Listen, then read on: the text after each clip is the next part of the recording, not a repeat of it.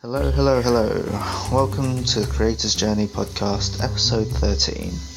Every week I bring you a person of interest working in the creative field to offer you their insights, experiences, and a taste of who they are and their creative journey. This week we have Mark Backler, a games developer and founder of Sketchbook Games. He recently released his game The Lost Words on Google Stadia and it will be out on all platforms early next year. And the game was written by someone who I admire very much, Rhiannon Pratchett. She's done work for Tomb Raider games and Mirror's Edge, and she's also the daughter of the great Terry Pratchett. Mark has a wealth of experience in the games industry, working at EA, Lionhead Studios, and now running his own He's also a really, really nice guy, so it was a pleasure to have him on the podcast and have a nice old chat about everything to do with games. So, without further ado, let's go.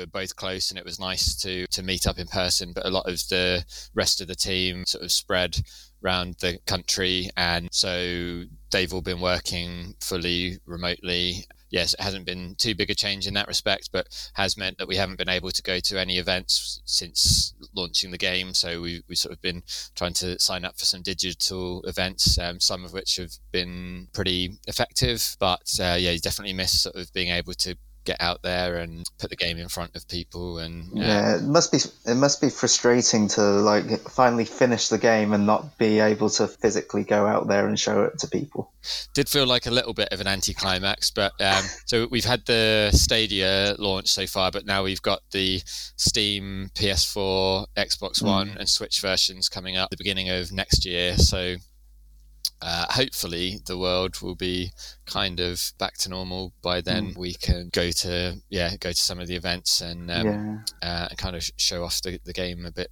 better at that point. Yeah, I look forward to seeing it on consoles, and it looks great. Like, cool, thanks. Just before we started recording, we were talking about like what the next steps were. Like, have you got an idea in mind of where you want to go, or do you want to just think about the next game rather than what the next steps for the company is? Uh, I want to do both, really. Um, so yeah, we've got a couple of concepts for next projects, and just sort of trying to figure out which one is the um, best direction to to go in. But then I do want to think about the company culture and yeah the direction that we want to to, to go in with with that because I mm. think it's sort of really important area, and I want all the people who are working at Sketchbook to be um, happy. And so I've sort of been trying to plan out some questions to ask the team to sort of figure out the sort of things that they would like, and yeah, what what direction they yeah. want to sort of try and make sure we can find something that we're all on the, the same page with.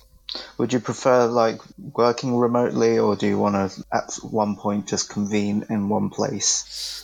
So for Lost Words, we've kind of met up and we had like an alpha playthrough and beta playthrough. Then the sort of game release playthrough we did remotely. So yeah, we'd, we'd met up in London before, and that that was really good. We thought we would like to do that more often. And so, yeah, even though we've been working r- remote before, we thought just meeting up maybe once every two weeks uh, in in London would would be good, so that you can kind of have those creative discussions and people can mm. get to mm. know each other a bit better. Because it's one thing with remote work of it's quite hard to kind of to know everyone because often you know you're just sort yeah. of very focused on the the game and work stuff. And uh, we have started having like chats every other friday uh, just people to sort of talk off topic. So yeah that, that's been nice but i think that yeah there's no substitute for just sort of meeting up in uh, in real life. Yeah. Like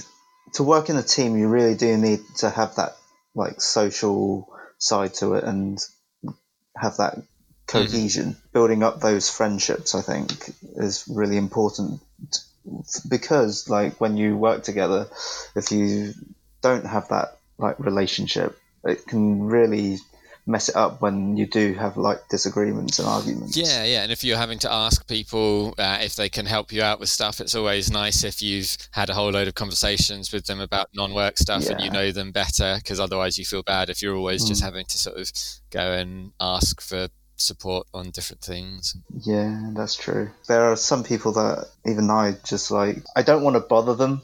Like I want to I want to I want to ask them for something, but I don't want to bother them with my own problems because I'm sure that they have their own. But on the flip side, if someone just came to me, like if I know them and they came to me for some help, I would gladly just like give my time of day mm-hmm. for them. Is that the same for you? Like if people just like, I'm not saying that any old random person come up to you for uh, advice, but like if if someone like you knew just came up to you and ask for like some help. Yeah, definitely. It's always nice to, to be able to help people, and I, I think um, the games industry is especially friendly, and so people seem good for um, uh, yeah being very up for for helping out other people, and hmm. uh, I think um, yeah giving advice and stuff often can be helpful for the person giving it because sometimes you're sort of advising people on things and then you're thinking hey actually i could do this thing, and this this applies to me. This is good advice. I should take this. yeah. Okay, so this podcast is called The Creator's Journey. So I would love to ask you how you got started in this journey of yours of being a games developer. Right. Um, so I guess I was quite lucky in that I knew I wanted to make games from a very young age. I remember when I was at primary school, I, I sort of wanted to get into game making, but just had a Commodore 64 at the time and was pretty hardcore to sort of program games with that. And I never had a very good aptitude for uh, for, for coding and. Um, uh, then yeah, at secondary school, I remember we were asked sort of what we what we wanted to to do when we were older, and uh, I remember answering that yeah i wanted to, to be a video game developer and uh, my teacher sort of put his fingers and thumb together in a uh, money gesture and uh, but, which is you know right for some people like if you're yeah. not um, but yeah not uh, not necessarily right for the whole industry and often people oh. you know you're making games because you're passionate about doing that and you're interested in it because often there's other careers you could do if you were more focused yeah. on making money i decided to be a game developer when i was around like high school age uh, secondary school age and i remember like my teacher just going, "Oh, so you wanted to work with computers?" I was like, "Yes and no. It's not. It's not as simple as just what because I like computers, but I'm not the best at programming. But then I was guided towards that route because at that time the games industry wasn't really a thing. It was still quite yeah. young. Teachers didn't understand what like making games mm-hmm. was. They thought it was just like bedroom programmers making games for consoles, which is not as simple as that no. sounds. And um, yeah, there's lots of different areas of development and lots of different skills, isn't there? And yeah, I often have family, mm. friends, and things who ask you to, you know, fix their really niche, specific hardware problem, and it's like, well, I don't really know so much about the hardware side of things, and uh, even software, so you get some issues, and just because you uh, you make games yeah. doesn't necessarily mean you you know loads of things, but but it does tend to mean you've got a, a, a good aptitude for problem solving, I guess what lots of the hardware issues are. So yeah, you can oh, yeah. try out different things, and, and often it comes down to being good at mm. Google mm. and just you know knowing how to phrase your question and look up the right thing because tons of people have probably yes. Before. That yeah, that was pretty much my uh, university career of how to program. just Google search. I think lots of programmers are like that actually, and um, even the the best ones because yeah. There's no point in reinventing the wheel, and if they're trying to do something and it's been done 20 times before, then you might as well um, yeah. use that knowledge and and spend your time tackling the hard problems that different to what everyone else has been doing. Yeah, exactly. Was there a game that made you want to be a games developer? Was there that catalyst game that where I want to do this? When I was at primary school, I was trying to make my own version of Street Fighter 2. So possibly that. Um, Oh, okay. and but I think it's just generally like that. I, loved so many different games, so yeah, I kind of got a, a, a sense of I would like to make my own. Uh, yeah, secondary school, uh, I really loved all the N64 games like GoldenEye and Mario, Mario Kart, and Mm. stuff. So possibly those ones had an extra big influence and yeah so when when i was um, finishing school i sort of picked a levels that would help me do a steer my career towards game development and so sort of computing Mm. and maths and then i studied games computing at lincoln university which had a whole bunch of different modules so you sort of had programming bits and um, maths modules and 3D animation and modeling and game design. So there was sort of lots of different areas because I was still trying to program. When I was at college, I sort of got a book on C++ and was trying to teach myself that. And on our computing course, we did some Visual Basic. Was that very hard for you, or was that quite natural to you to learn to program? a bit of an uphill struggle, I would say. Yeah, it didn't really come especially naturally. It never sort of clicked all that well for me. So it was only when I'd finished university that I thought actually maybe I would go into art rather than programming. And because I, I guess before before university, I didn't even know much about the different roles of game development or anything. And I think there was less available No. online about it. Um, now there's sort of a lot more resources these days. Yeah, I think I learned more about it after I graduated from uni hmm than I did learning it at uni. Yeah, yeah. And uh, a friend of mine had applied to EA and um, got a job as a level integrator on Harry Potter and the Order of the Phoenix. And Mm. because he had the same course as me, that gave me the confidence to apply as well when he told me that they were hiring. But otherwise, I felt like my portfolio wasn't ready. But that was a, a scripting position. So it was kind of a bit like Mm. programming, but not quite as hard, which was well suited for me. Um, because even though I'd been trying to work on my art, art portfolio, I wasn't a very good artist either. So, um, so yeah, scripting was good. And then when I when I had my foot in the door at EA, I was able to see what the different disciplines actually did and learnt a bit more about them. And then I, I really liked game design, so I sort of went in in that direction. How was your experience at EA? Uh, it was good. I liked it. Yeah, we were working on Harry Potter and the Order of the Phoenix, which was a cool title to be Mm. involved with, and um, the people were really nice. Do some late nights and stuff, but when you're young, you're kind of trying to stand out and get as much experience as you can, and you don't really have much else better to be doing at that point. Mm. So um, yeah, and it was a, a cool location. We were in Chertsey in this building shaped like a giant E, uh, designed by Norman Foster, and it was in a nice like business park, so it's sort of all trees and water around you and everything, and yeah, it was it was a pretty cool experience. How long were you there for? I think that was a six month contract, but then it got extended a whole bunch of times. So I was probably there for about eight months in the end. Um, that was when the game had shipped, and then I went to Lionhead Studios and was working on a on on Fable Two as Mm. a scripter there. So at EA we'd been using C++, but a, a scripting language that the programmers had uh, developed, and then at Lionhead we were using Lua. One of the things about being a programmer that I really hated was learning so many different languages Mm. because it, I found it quite confusing. It, it is pretty much learning a different language, similar to like learning French or German or whatever. Mhm. And but the the the same foundations are the same. How how do you find like going from one language to another? Do you, Um, I guess in some degree, like when you've learnt the basics of one, there's lots of things that kind of to do with the logic and structure and things that apply to most of them. But then there is all the yeah, just different commands and things. And I think for me, I felt like it was trying to learn a language without a good dictionary because often Hmm. the the resources, uh, I don't know, maybe they're designed more for extremely technical people and but i never like even when you have the examples of how to use stuff i i, I always struggled a lot to just kind of take a command because of the way it was laid out and it was not how I needed to use it, and so it was yeah I just found it very difficult to to kind of use the resources and apply everything. And uh, I, th- I think now you know there's there's different software solutions. I think Visual Studio is a lot better at um,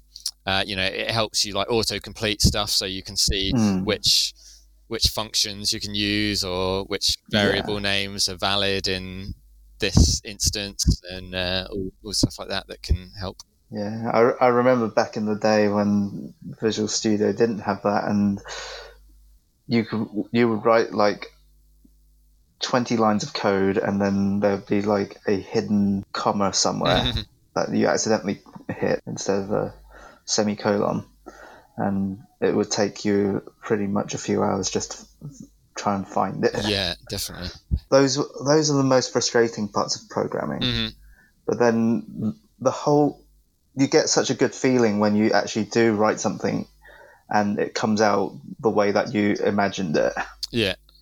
Yeah, it's definitely rewarding. I guess for me, I, I found found like the um, the amount of struggle versus the thrill of the reward when it was working was sort of outweighed slightly. So if um, if it had been the balance in the other direction, then I probably would have done it more, you know, because I enjoyed doing it and got better and better. But yeah, it just mm. seemed like there was so much banging your head against a brick wall. And then, you know, after two days of trying to get this thing working and then you finally get it working, it was like some degree of, Yeah. yes, great, but also some degree of that took me ages and I feel like I shouldn't have done it and I feel like I've wasted a load of time. Uh, when I got some funding for Lost Words, and even before that, collaborating with someone to, to help out with the, the programming because, yeah, I knew it wasn't my strength. And I, I was using um, Playmaker a bit to to help with that as well. So it was like visual scripting because I got on easier with that. Although we ended up stripping that out later when um, we had a team of programmers who could do things properly. how big a difference is it to work from established studios like ea and lionhead to starting up your own indie studios pretty different. Uh, so yeah, uh, you're yeah, it was very different. Sort of starting out on my own, and you don't really have that same support network. It was one thing when I first went to Hmm. EA. It was very different to being at university because at university you're all kind of working on your own projects and you're like competing, and people aren't really uh, helpful often. Um, whereas at Lionhead, you know, you're all on the same team, you've got the same shared goal. So I was kind of amazed at how how helpful and nice everyone was. Hmm. Yeah, you know, you've got a really talented group of people, so it's a really good place to uh, to learn and to um, make great contacts. And then, yeah, like doing your own thing. You know, there's lots of different ways you can do it. Like if you can secure some funding first, then you can have a studio and you know hire some of those people, and it can be not that dissimilar to being at one of the bigger studios. But yeah, I had the prototype and then was sort of trying to pitch for funding and then sort of grew things gradually and got different sources of finance and yes it felt quite different and there, yeah there was lots of problems to overcome. And even things like when you know my hard drive on my computer died and then there was no IT department to you know call up and ha- benefit from their support helping you out. So spent like a couple of days trying to salvage the data and repair stuff and reinstall Windows and everything. And um, so yeah it was one thing I definitely uh, definitely missed. And um, but then yeah as the team's grown a bit you've got the you know you've got an element of all the companionship and and the you know people have their different areas that they're they're really good with yeah and then as you go on and if you if you want to grow a bigger studio then you kind of you become one of those other studios and there's not there's even less difference you know Yeah.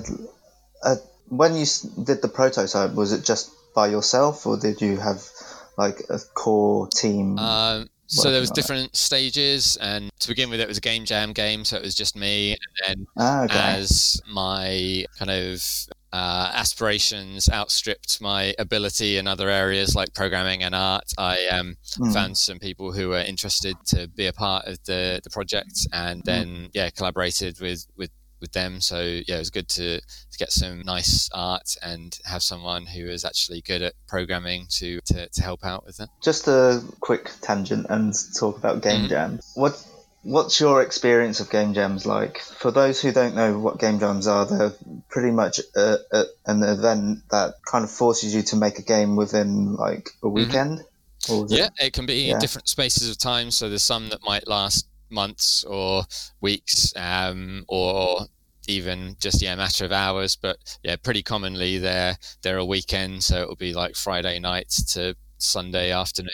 Sunday, and um, yeah you often get given a, a topic. So really good to kind of have a, a box to work within because yeah it's one thing game jams are really good at if yeah. they give you lots of constraints and that can actually be really helpful you know often we we think oh you know i wish i didn't have all these constraints but when you're trying to think creatively sometimes if if you've got no limits then it's quite hard to find a starting point so yeah. having a theme is always really helpful, and yeah, and then you know you've got the skill set of whoever you're working with, or you know sometimes you do them solo, sometimes you do them in a team of people. So it can be a really good mm. way of learning different skills and yeah, collaborating with different people, learning from each other. Yeah, yeah I, I, think game jams are, are, brilliant. Like the only thing is, it can be quite intensive if you you know you've had a week of work and then a game jam is like another weekend of work and then you go back to work for mm. the next week. But I think, you know, it's definitely worth it because it's kind of amazing of, of, what you can create in the space of a, a weekend. And, um, and it kind of forces you to to finish and to to learn about the importance of scope. Yeah. So you might have some game jams when things don't turn out so well, but they're they're all really valuable learning experiences. And like our first one, we were sort of wrestling with source control for the whole time. But then at the end of it, we'd you know we'd learned a lot about that, and then the next game jam it, it, wasn't an issue, and it was yeah it was a benefit to be using that rather than you know moving stuff around with a pen drive or Dropbox or something. Yeah, what was your first one like? Do you remember? Because I had a weird first game jam because my first game jam was in Pinewood Studios in London, uh, just outside mm-hmm. London, and it was my first time in like a movie studios anyway, so that was quite weird. But then it was in this grand hall. Everyone was all set up. Some people didn't even bring computers, so I don't know how they were going to make uh-huh. a game.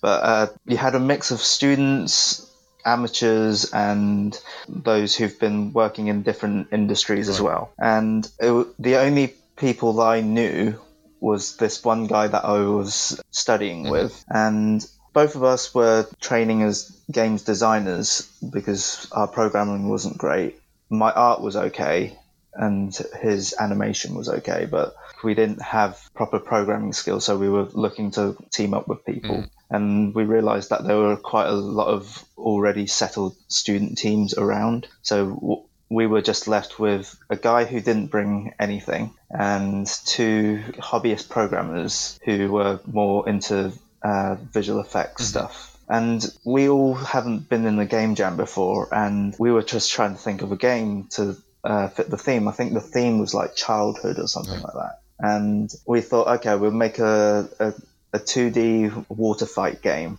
that's basically had like water physics to like spray on one side to the other. And I did all the, uh, I did all the sprites. We had a girl who did the animation w- along with my friend. And the guy who didn't bring anything, he was just thinking of all these crazy ideas to add to the game that would never have been able to be implemented. Mm. And the guys who uh, did know the programming to it spent most of the time making the water physics look good instead of actually making right. the game. So, so in the end, we didn't really ha- end up with a game. It just ended up having uh, a kid where you can just like you can squirt water out of a water gun. And that Sounds was it. pretty standard of uh, yeah, like creative uh, disputes and then not ending up with much of a game at the end of it. But I guess the more you um, you do it, the better grasp mm. you get for the sort of things you can do in a game jam. And um, yeah, in my first one, my friend Nick, who's a programmer, he was telling me about his previous game jam when he'd decided to try and make an engine. Uh, so um, halfway through, well, at the end of the game jam, he had half a game engine and no game. So yeah, he's learnt the learnt the hard way about that experience. This time, we just, I think we had one artist who didn't want to do art and wanted to like code and then we couldn't really agree on a concept. And i managed to kind of steer us in a direction for a concept but it wasn't particularly amazing. And yeah it did like we you know we we finished something for it but it just wasn't all that good. And so yeah and a lot of the time we'd spent trying to sort out the source control. But then the next game jam I did, we had source control down, and because it was him, him and me again, and then we had two other people who we'd worked with, and so we all kind of knew each other and what we were doing a lot more. And yeah, that one went a bit. Well, it went a lot better. We we got picked as the winners for for that one. Oh well. Yeah, and then I've had a few other game jams when we, we've had winning um, winning games, which is nice. Although not all of them even pick a winner because it can mean that the focus is more on like competition Competing. rather than yeah, Yeah. like taking part and just making something cool. Yeah. And, um, but I think either's good. It's sometimes nice to have a bit of competition, Mm. but then nice to have ones that are just about yeah the taking part and meeting and learning and just having some fun because it, it is the tricky thing of like you you need to try and make sure you're having fun while you're doing it because it shouldn't be like you know Mm. a really awful slog but it's very easy for it to yeah. turn into that and so it's a very fine line to tread of like you you, you need to be kind of pretty focused because you don't have much time but at the same time you want to try and enjoy it and make something Mm. cool So some people get so stressed out from it as well. Yeah. It's like like it's not healthy to care about a, a game jam game that much because it is meant to be fun. It's meant to be. It's all about creating something, not and not necessarily creating something good. Yeah, yeah, it's a, it's a learning experience, isn't it? And the more you do it, the better you get. And um, there's some game jams like Jamchester when they're kind of like industry focused. So yeah, the quality bar at that is kind of incredibly high. Hmm. I entered that one time and we were making a game I was quite happy with, and then I walked around and looked at the games that everyone else was working on, and I was like, oh my god, uh, there's so much better than ours. It's, it's a credit to like all the game devs around, isn't it? It's just how talented people are and how passionate people Mm. are when they make these Yeah, things. definitely. So Lost Words started off as a game jam game, did you say? Yes, yeah, that was in the Ludum Dare game jam. How much has it differed from the initial game jam concept to what it is now? Like, um, quite a lot. So the theme was minimalism. So it had like a white background and just black text and a few lines, black lines for platforms as well as the words and that was pretty much it. And yeah the character was just a basic sprite no animation. There was no audio uh, but it had you know a lot of the mechanics that have made it into the shipped game of the bit when the words are Mm. falling away underneath you when you jump on them and yeah dragging words around to make stepping stone platforms. Then yeah there's sort of fantasy world element and the diary half of the game sort of came about later they were things that seemed to fit in and the story there was no story in the game jam version Mm. either it was just like the the basic mechanics you got uh, Rhianna Pratchett to do the story of the game. yes yeah How how did that come about? Because I'm a massive fan of Rhianna Pratchett. I really love her version of Tomb Raider. Cool. So that that was through. Um, we were talking to a finance partner at the time, and they'd suggested speaking to some writers, and they'd mentioned Rhianna. I said that would be great if she wanted to be involved, but I'm sure you know you'll get shot down if you ask her. But if, if it's you, you know, if you don't mind, then uh, go for it. And uh, so they'd uh, reached out to her. They hadn't heard anything back, and then I took part in the um, uh, Space Ape Great British Winter Game Jam, and Rhianna was one of the judges, and it was me and that of, yeah similar team of uh, of jammers that I'd been Mm. working with, and, and we got picked as the winners for for that one. So I sort of mentioned to Rhianna that I was working on this other game, and uh, it would be great to see what she thought of it, and then yeah we we met up, and I sort of pitched the the game to her, and yeah she was interested to to join the team and uh, and be a part of it, which was yeah, amazing. Especially as it was still pretty early on then, like that. You know, it wasn't mm. that long since the game jam, and um, so it was still pretty basic. But she sort of saw the potential just from that prototype, and yeah, she's now like the longest serving team member next to me for it. Oh wow, that's amazing. Yeah. Yeah, last week there was a whole week of games writing webinars, and they were saying how it, it's really important to have writers included in the process of making it a, a game so that the story is a fundamental part to the game and not just a, a tagged on element to a game. Yeah, definitely. So that's one thing that I've learned over the years where if you want to make a narrative driven game, it's really important to have these writers on board and even if they're not working on it all the time it's nice to have them in it so that they have it in the back of their mind so that they can write it as you make the game. Needless to say i think that with Rhianna on board it's really enhanced the way the game has played out like it, it's a really touching story and i really really like it great thanks very much but um so, would you say like going to these events and all these live places and meeting people is really important to being part of the games industry? Um, yes and no. Like, I think you can learn a lot by going to these different events, and yeah, it's really good for, for networking and making new uh, new connections with people. But on the other hand, like the um, I can't remember his name, but the the guy who made Stardew Valley hadn't been to any games events, and mm. you know, and made Stardew Valley. So uh, yeah. it's like it's not a necessity, but yeah, I think it definitely can can, can help and, and, and make a big difference. And yeah, you never know what will come out of them. Yeah, you might find a new collaborator or land a new job mm. or a new partner who can help out with a certain yeah uh, discipline. Yeah, it's um, yeah like me me and my game making partner Lola.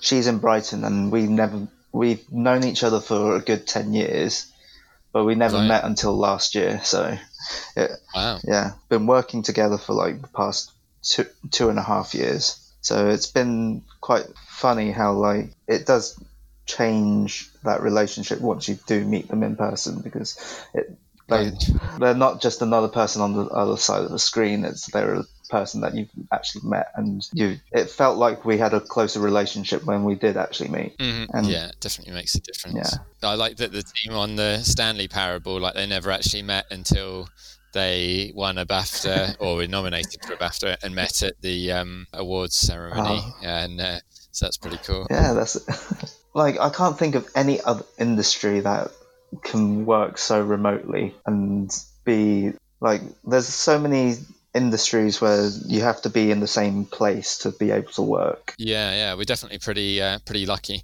Although I think there are lots of industries when they've always said they need to be in the same place, but now with the lockdown, they've kind of realised like actually it's perhaps not as vital as they thought, yeah. and they can carry on pretty well and operate at nearly full efficiency or for some people even more than previous efficiency because you you know yeah. you tend to have less meetings or they're more focused you don't have a commute so you've got more time yeah. um, people are perhaps a bit more relaxed if they're just in their own home but you know everyone's different because for some people yeah there's less distractions and it's better being at home for some people like especially if you've got kids you probably have more distractions and that can make it a bit bit harder but uh, i think definitely increased flexibility in future would be good. Mm. So if people want to keep going into the office every day, they can do. But if if some people want to work from home a few days a week, they're permitted to do that. Then yeah. then that would be great and better for the environment as well. And uh, you know probably saves them money for their commute as well as time. Yeah, and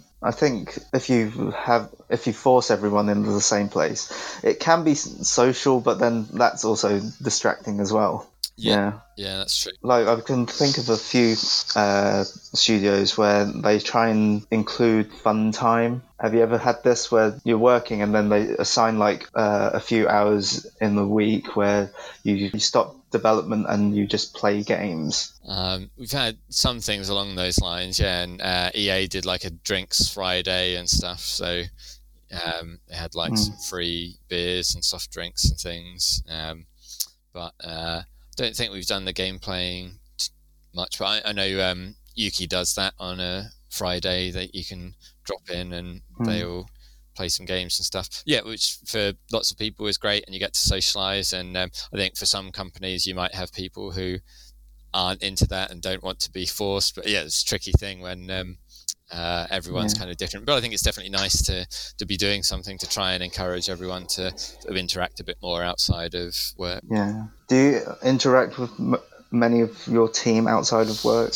At the moment, not interacting with anyone uh, yeah, yeah. Uh, out, outside of uh, our house. But um, so that's one thing we want to kind of improve with meeting up more often, and then maybe we can sort of hang out afterwards if we're if we're meeting up like once every mm. fortnight. But yeah, previously, um, no, we haven't really done that much. And then with the lockdown, we've tried doing well. We always just did audio calls before, but now we've done a couple of video calls just because everyone else was doing it, and it's like, yeah, actually, and, and now they've added video call functionality into Discord, which is what we use. So uh, we don't always do that, but yes. we've um, had a, a, couple of those. Yeah, and like having the the chats on some Fridays, and uh, yeah, not everyone is into it, but it's nice to have it there for people who want to to take part. And yeah, I'll probably look into to doing some other things to try and um, keep people um, yeah, doing non-work socializing stuff as well. And uh, one of our old team members, uh, Ria, was really good for that. She like she organised a board games night round hers and um, was sort of pushing to do other things. So I, you know, when she was kind of reminding me about those, I booked them in. But then she uh, she left to go to another studio, and um, and I'm not as good as she about uh, organising things. But yeah, definitely when um, when things are back to normal, especially if we're meeting up anyway every couple of weeks, I think mm. it would be a lot easier to, to sort of like add stuff on to, to the end of those sessions. That'd be cool. Mm. Is it a struggle whenever whenever a team member leaves? Uh, yeah, yeah, it can be um, can be tricky, and when you're a small kind of close knit group all working together, can yeah can can affect things. But yeah, there's lots of different reasons people might want to yeah. move on for like a different role or yeah like salary or location or just better opportunity somewhere else mm-hmm, yeah but yeah with with the company direction stuff, I definitely want to look at what we can do to, you know, make things as good as possible for the whole mm. team. And, you know, you want to hold on to all your talented team members and want to do everything we can to keep them happy and wanting to, to be a part of the studio. How do you find people to join your team? Do you just go up to people that you know or recruitment or um, often through my own networks and things. There's a UK games industry Slack, so sometimes I'll message on that, mm. or the BAFTA crew WhatsApp. Um, There's a BAFTA crew's WhatsApp. yeah, and a Discord as well. That, yeah. that so, sounds like all the important people in one WhatsApp group. Um, is that it, exactly how it is? It's Sounds... lots of um, cat gifts and things. So uh, kind of um, so the the BAFTA Crew program is kind of for people with two to four years experience, but they're a bit loose with that because I've got a bit more than four years experience and they've let me hang around in it. But um, it's kind of a, a year long program. They take a intake, but then yeah, you can can reapply and they sort of organise different events and get great speakers and do roundtables and stuff and online streams as well. And then yeah, they've got these these groups for people to to stay in touch, which is nice. How, how did you get involved with that? Did you just you just apply through like the website? They tend to put out a call. I think they might be announcing the next intake soon. Mm-hmm. So keep an eye out. There's the BAFTA mailing list you can sign up for, and then they'll kind of provide information in in that. That's very informative. Sorry, I that went down a different tangent to what you were saying. uh, no, yeah. So, so um, with uh, recruitment companies, often the, the price can be quite high for a small company. So um, I don't really use recruiters at the moment because I can normally find people, yeah, through those networks but or sometimes yeah one of the team members knows someone who might be interested um, but i do want to kind of broaden the way that we advertised because you know you want it to to be out there and to give lots of different people an, an opportunity to to Mm. to work with us and um, yeah the wider you cast the net the the, the better and you're going to have you know different skill sets and experiences What about development? Do you ever think about hiring someone who that isn't as experienced but have them around longer and build up their experience? Or is it too early to say you can do that? uh, hiring someone with less experience Yeah. that did you say yeah so i was mentoring someone from my old university lincoln and um, he's been yeah he really impressed me in the uh, sessions he seemed to really know his stuff and he'd already worked for a couple of other games companies in his spare time like even though he's still just going into his third year and then yeah he was working as a delivery driver as, well so he's um, very uh, like hardworking and uh, and motivated. And then um, our scripter moved, uh, well, is, is moving to another studio. So yeah, I I spoke to my mentee and asked him if he was interested in um, in working with us. Yeah, and he was, which is really cool. And yeah, I think already he, he's really good, but um, definitely, yeah, he will learn over time, and uh, hopefully he chooses to stick around with us Mm. for a, a while. And uh, yeah, even you know w- when he's finished his course, then yeah, he can potentially work with us full full time if he's interested in uh, in that. And yeah, I think it definitely makes a difference to to have someone who's sort of yeah talented and has that potential and work with them and Yeah. uh, help them to, to grow. So this is actually his kind of first. Um, well, he's just he's get, getting started with us today. Oh, okay. So uh, it's very uh, very current. That sounds great. Like to not only find someone that hardworking, but also find someone with the talent and drive to do it. Be proactive, to find Mhm. you, to be able to uh, have that as a mentee. Uh, There's a lot Mhm. of people who want to make games but don't know how to take those first steps. So, do you have any advice for Mm. those people? Um, so I guess I would say just try and like jump in however you can and, and get started. You know, there's lots of different engines: um, Unity, Unreal, Game Maker, Construct. Uh, there's even things like Roblox and uh, Mm. Dreams and um, Scratch and Stencyl, Mm. and so there's kind of engines for all sorts of experience levels and sort of technical abilities. And so just find something that works for for you and is sort of right for your level and get started. Um, and i guess yeah speak to lots of people ask for advice. And i think if you're it can be hard to get in the games industry but if you're Mm. persistent then i think you can definitely do it. People who always sort of impress me like this mentee are, are the ones who yeah are like asking lots of questions and they're very driven and they're passionate and they think about stuff and figure out what they want to do and their their direction and often that sort of shines through Mm. quite quickly like when i've been doing careers surgeries at events often you know just in a few minutes of you can you can tell when someone has the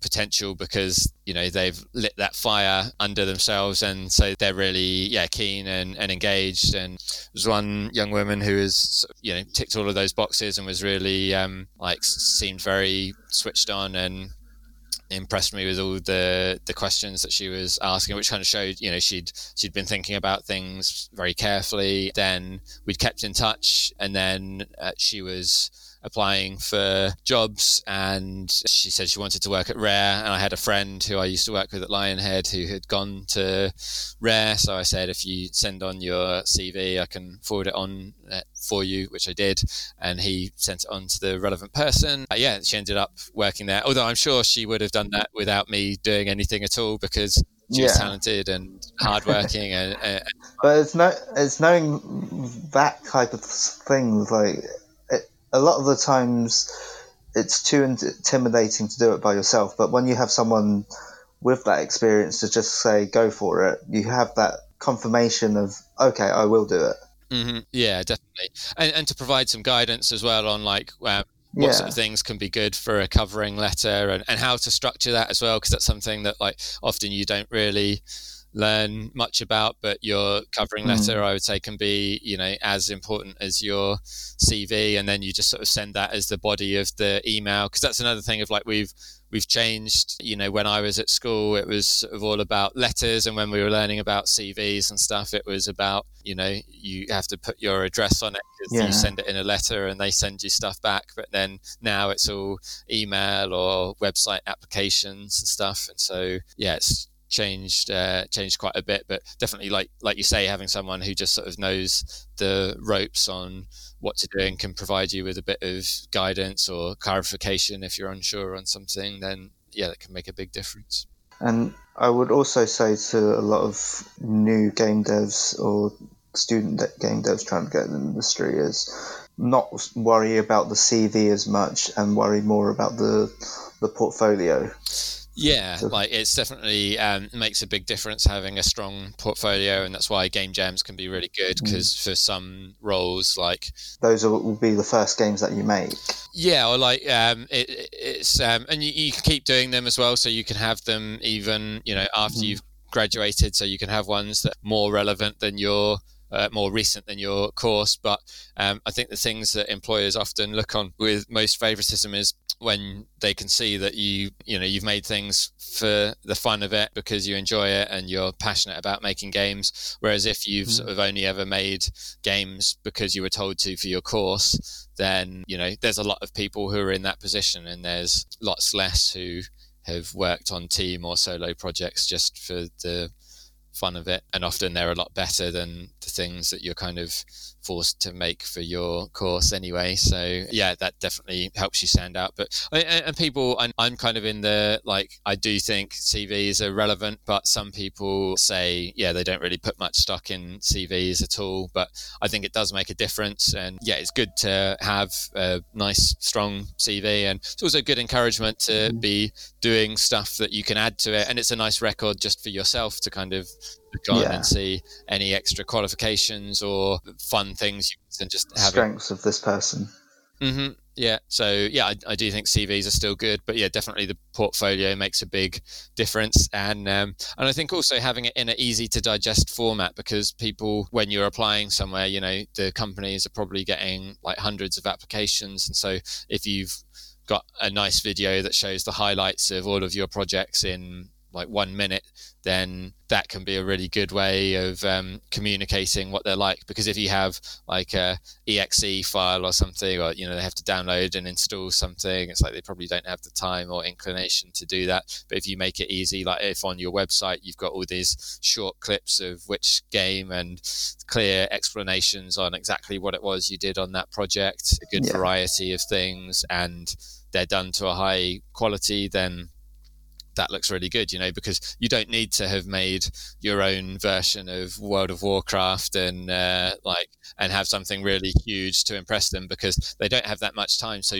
short and polished things are a lot better, and that's why game jams can be good because it kind of encourages you to keep things small. But then if you can also keep the mentality of a high degree of polish, and that's why yeah you want to keep things even smaller than you would expect because it kind of allows you to kind of make a tiny but super polished small experience that yeah is the sort of thing that will look good in a, a portfolio like that and, uh, and Mm. and help you to stand out What do you think is one of the biggest myths about being a game developer? That is an interesting question. Um, I guess that, like um, maybe the comment if, if you if you tell people that you make games, they say like, "Oh, that must be brilliant playing games all day." It's like, well, actually, I, I said I make them. I don't play them, and, uh, and even if you do play them as QA, it's often you're playing games that you wouldn't choose to play and you're playing like the same areas over and over again and you're playing all the broken bits and so it's often not as much fun even then as people would think getting to play games I think one of the biggest myths that I've come across is, oh, you must be rich. right because they hear the success stories of uh, Notch and and the guys who made Angry Birds. yeah i guess a good comparison is like actors or musicians and it's like yeah there's the ones that everyone knows about who are rich and famous but then there's so many others who um, you know are just doing okay or you know not really making a living from it, so having to do other things to support themselves, and so yeah, and every degree in between all of those things. Yeah, I mean, like last night we attended uh, a talk online with a couple of indie developers and they were saying how there's so much sacrifice of time and money when it comes to making games that like just normal people probably wouldn't know about mm-hmm. yeah it's definitely a big um, undertaking and uh, can can vary a lot though because like you know everyone people make different scales of projects, and uh, I spent lots of years working on Lost Words, and um, but then um, yeah, people have spent you know a lot less time making games that have been massively successful and uh, so yeah it's very hard but i think as long as you're kind of doing something that you enjoy and, and giving it your all then that's kind of a good good way to go about things. And if you can just try and get to the point when you're sort of living sustainably doing it and then having shots on goal. So, you know, when you're every game yeah. you make is a, a potential chance to have something that's really successful and you you learn from every game and there's lots of different situations that can work to your favor or against you but the more content that you're putting out yeah more frequent the the kind of timings on it like the more chances you have of yeah stuff lining mm. up and having something that that does really well but also it's your your measure of success and what you're what you're sort of looking for because that's that's different to everyone you know sometimes it might be people just want to have a really small studio or work on their own and release whatever games they want to make and just live comfortably from that, and other people might want to have a really massive studio. And what's your ambition for it then? Um, Do you want? Uh, so yeah, that's kind of a a tricky one because I guess I, I can see the benefits of both sides when we got to kind of about 10 people during development on Lost Words, and there was sort of a lot more like management of the team and stuff to do and, and production. And that was quite tricky going from, yeah, a very small team. And I, I do, do like it being a, a small, close knit group and mm. it's sort of a bit easier to keep everyone communicating and on the same page but then at the same time if you if you grow a big bigger studio then you just have more people to help out with the different areas and to make mm. sure that things are.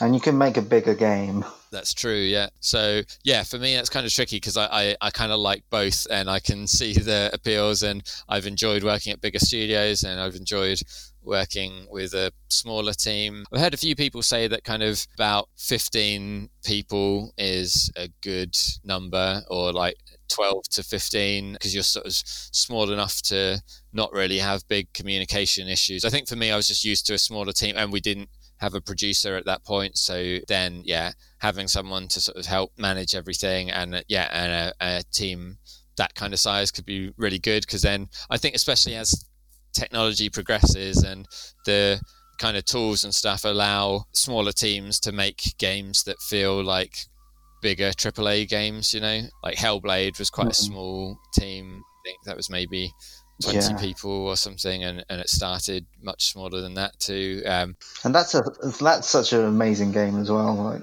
it looks and sounds amazing and as things go on i think yeah the advances in technology just mean that small teams can you know like gta 5 now in a few years you might have like a team of five who can make a game that feels like that scale in, um, in much less time because yeah it just kind of allows you to do all of these things mm. of you know you say okay well give me a city and it populates it and then you can kind of change all the parameters and stuff so yeah more like procedural tools and, and mm. other sort of advances in in tech and engines and um, uh, all the the clever software and yeah with like scannings of stuff i think that will make a big difference so it'll be a lot easier yeah photorealistic games my partner lola she recently experimented on scanning bread to make some models for right. unreal nice. uh, for the marketplace and it, it was quite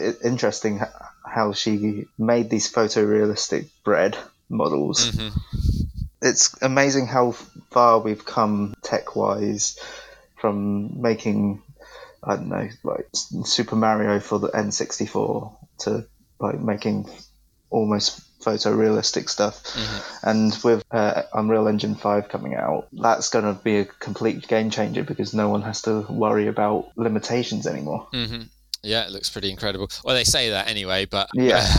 I will believe it when I uh, experience it. Yes, Yeah, that is true. definitely does seem um, seem like amazing tech, and uh, I want to play that tech demo that they showed. Like, and and, and for that to be a full game, that looks amazing. It's kind of seems a shame it's only a small uh, small demo. Do you see yourself going towards that scale of a game in the future, or do you feel like stay sm- not small but like scope wise not massive, Um, not AAA?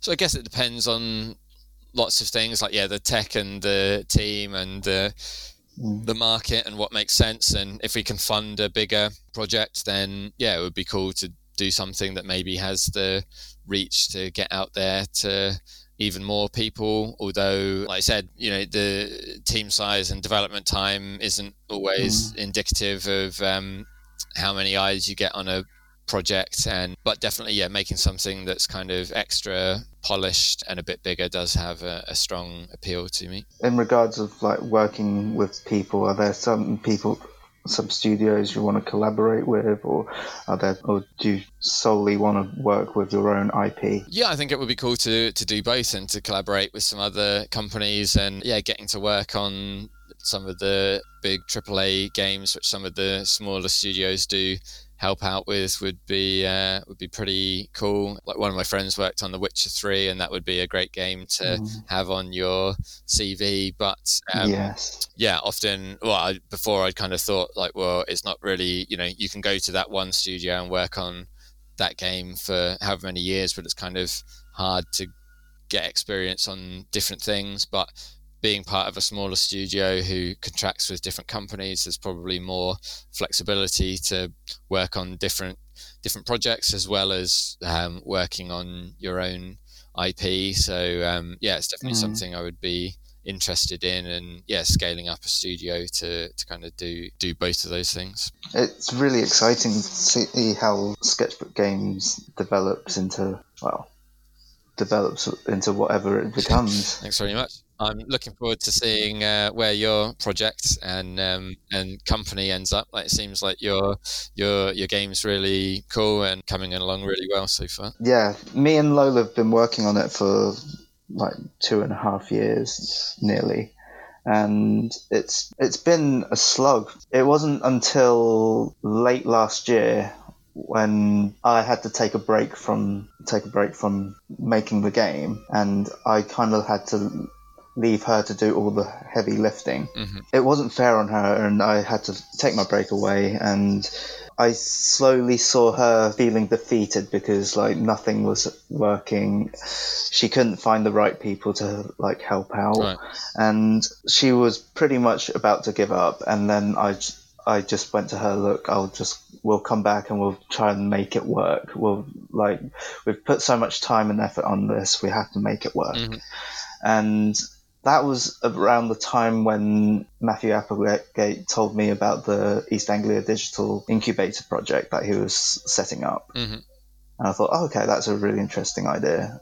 I didn't think that we would be able to be part of it, mainly because like we didn't even have a programmer Right. at that, that point. We just had assets. We had a world where we can walk around, but there was no actual gameplay hmm after signing up, me and Lola had a conversation about how serious we want to take this and how how far we want to take this. And I thought, okay, we'll we'll we'll do it. We'll throw ourselves in, into the deep end. And I think having that leap of faith kind of set us on the right path again. cool Because if we didn't, ha- if we didn't take that leap of faith, it, it could so easily have just gone to, we've got good idea, we've got a good world and assets that we've made, and that could just be portfolio work. It just doesn't have to be anything. Mhm. And yeah, taking that leap is what sets us apart from a lot of people, I think. Definitely, yeah, yeah. It's great you've got your vision and you're kind of persisting in in making that happen. And uh, yeah, it is hard to finish a game and and get it out there, but it's uh, it's a really great learning experience if you can manage mm. to to do that. Yeah, and when you first like built your community of people being interested in lost words, did you have loads of people like applying to you saying, "Oh, can I help on this?" Did you have interest from game developers saying you, they want to work on the project? Um, I wouldn't say loads of people reaching out, and I guess as time has gone on, we're now getting more voiceover people getting in mm. contact. We've had lots of composers reaching out because I guess their cycle on a project can be a bit shorter than some of the other mm. areas, and, and they yeah they looking to fit more stuff in and the nature of their work they're having to sort of go out there and network and meet people either roles like not so much though i guess maybe people are mm. often more working in-house at bigger studios and so there's maybe less who are sort of looking for different projects to to work mm. on but depends where you you look i guess yeah yeah the reason why i ask is when initially when we first release like screenshots of our game to our Facebook page, mm-hmm. we had an insurge of random people saying, "Oh, I'm a I'm a programming student. I really like the look of this game. Right. Do you need help?" Mm-hmm. And then we talked to them, and then the problems we found was that they would be interested for like five minutes before they realised that they actually have to do some work, mm-hmm. and then they would just like start leaving randomly. And I was just wondering if that happens on your spectrum of making games. Um, so it depends how you set things up, and if you're kind of pre-funding, then I guess that is pretty par for the mm. course of if you're sort of offering future promise, then it can be quite hard for people to stay motivated. But yeah, it's like when when you get to the point when you've managed to secure some funding, then it definitely helps with that. That you can hire people who've worked on other stuff before yeah and you know and you're able to to pay for their time so the kind of mm. motivation for people is less of an issue but uh, i know lots of teams who are you know all doing stuff on a voluntary basis and it, it kind of um, can work with varying degrees of success. And I think there's mm. it's like it's an art to have a motivated team working for free but i mean like wikipedia is a good example of something when it's like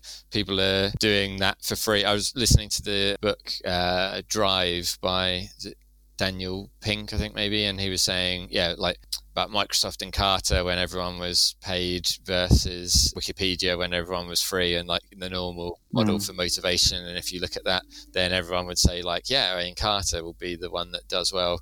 But then, you know, years later, Encarta gets shut down and Wikipedia is the one that's still thriving today. But if you're doing a game for profit, then it's a different thing because that's, you know, Wikipedia is a more sort of altruistic thing. But yeah, there's definitely ways of having people collaborating together, and if you're all kind of in for an equal share, and that that can work. But it is definitely hard to, you know, when people are busy and have bills to pay mm. and life stuff to do and other things like it's it can be hard to um, to have people um, sticking around. So let's try and end this on a happier note. When everything has gone back to normal. We're allowed to go out. Events are back on. What's the first thing that you really want to do? Like event wise or just life in general? Just generally. I'd really like to have a milkshake. I haven't had a milkshake in ages and uh, I'm a big fan of milkshakes. So uh, that is my like small, nice uh, delight I would uh, forward to, I think. It's been so good to have you on the podcast, and I hope everyone has enjoyed this conversation. And yeah, check out Lost Words. Thanks very much. Yeah, it's been great to, to be here. Thanks very much for, for having me. Yeah, thanks for listening. Goodbye. Bye.